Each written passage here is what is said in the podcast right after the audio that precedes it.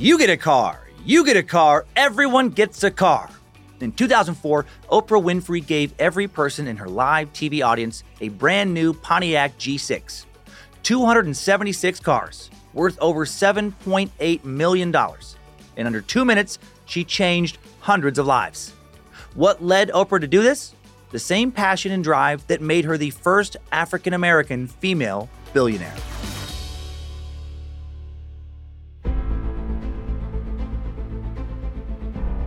Hello, and welcome to Incredible Feats, a Spotify original from Parcast. I'm your host, Dan Cummins. You can find episodes of Incredible Feats and all other Parcast shows for free on Spotify or wherever you listen to podcasts.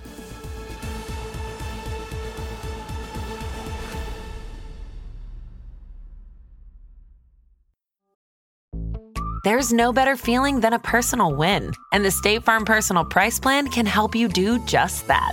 Talk to a State Farm agent today to learn how you can bundle and save with the Personal Price Plan. Like a good neighbor, State Farm is there. Prices are based on rating plans that vary by state. Coverage options are selected by the customer. Availability, amount of discounts and savings, and eligibility vary by state.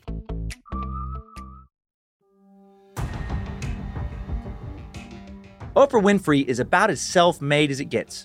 In 1954, she's born to a teenage single mom. She attends elementary school in clothes made from old potato sacks. Seriously, she wore basically potato sack hand me downs. Guessing not too many of you listening can beat that with childhood poverty tales. She also had to fight past childhood neglect, molestation, drug abuse, and the tragic death of her first child, all before turning 15. In 1968, when she was just 14, she went to live with her dad in Nashville. Under his strict rules, Oprah thrives in school. She dreams of being a big news reporter, covering, as she says, what feels like the truth for me. And this dream takes her to Baltimore. But after a few months, 23 year old Oprah is demoted from live news to weekend features, which include covering things like a bird's birthday party. Yep, she once reported on a cockatoo's birthday party at the local zoo. Hard hitting investigative journalism. Will the cockatoo blow out all its candles? Stay tuned. Oprah hates it, and soon she's demoted again to talk show host. No one took talk shows seriously, almost no one watched them. Her first interview is with the Carvel ice cream man, Tom Carvel. Somehow, while discussing mint chocolate chip and Rocky Road, Oprah does find her calling. She loves being allowed to react to the stories in the moment and empathize.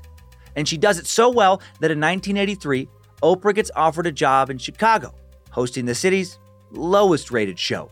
You have to start somewhere. Everyone except her best friend Gayle tells her she's going to fail, but she takes the job anyway. And I think you know how it worked out. She brought charm, drive, and empathy for everyone she interviewed. And within only a month, she had the number one talk show in all of Chicago. No more bird birthday parties. In just three years, in 1986, the show goes into national syndication and is renamed from AM Chicago to The Oprah Winfrey Show. In 1988, Oprah renegotiates the show's rights and becomes the first woman ever to own and produce the talk show she hosts. And she takes advantage of creative control. While most talk shows sit in the realm of Jerry Springer, Oprah takes a gamble, focusing on inspiration, positive living, and impactful stories instead of second cousins fighting on stage over paternity tests. She says, I am not going to be used by television. I am going to use television. And she does use it for good. On every episode, Oprah aims to improve people's lives. She also doesn't just interview her guests, she gets candid, revealing personal details like her own drug addiction, yo yo dieting, and a long lost half sister heartwarming and meaningful, Oprah becomes the biggest, highest rated talk show in American history. In 2004, after more than 20 years on television, after lots of hard work, creative ownership, and relatability, Oprah Winfrey becomes the first African American female billionaire. And that same year, she convinces Pontiac to give away 276 cars on her show a legendary moment in television that proved the influence of Oprah was unprecedented. Worth 2.7 billion as of 2020, Oprah consistently tops the lists of the world's most powerful women, not just for her media empire, but for the impact of her empathy and generosity. She's come a long, long ways from the impoverished girl in a hand me down potato sack outfit, and she's donated tens of millions, if not hundreds of millions of dollars to help others have more than she did growing up.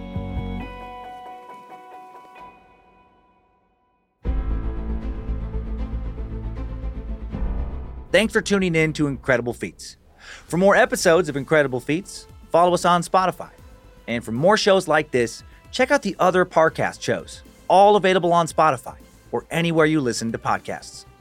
For more on Oprah, check out her podcast, Super Soul Conversations, on Spotify.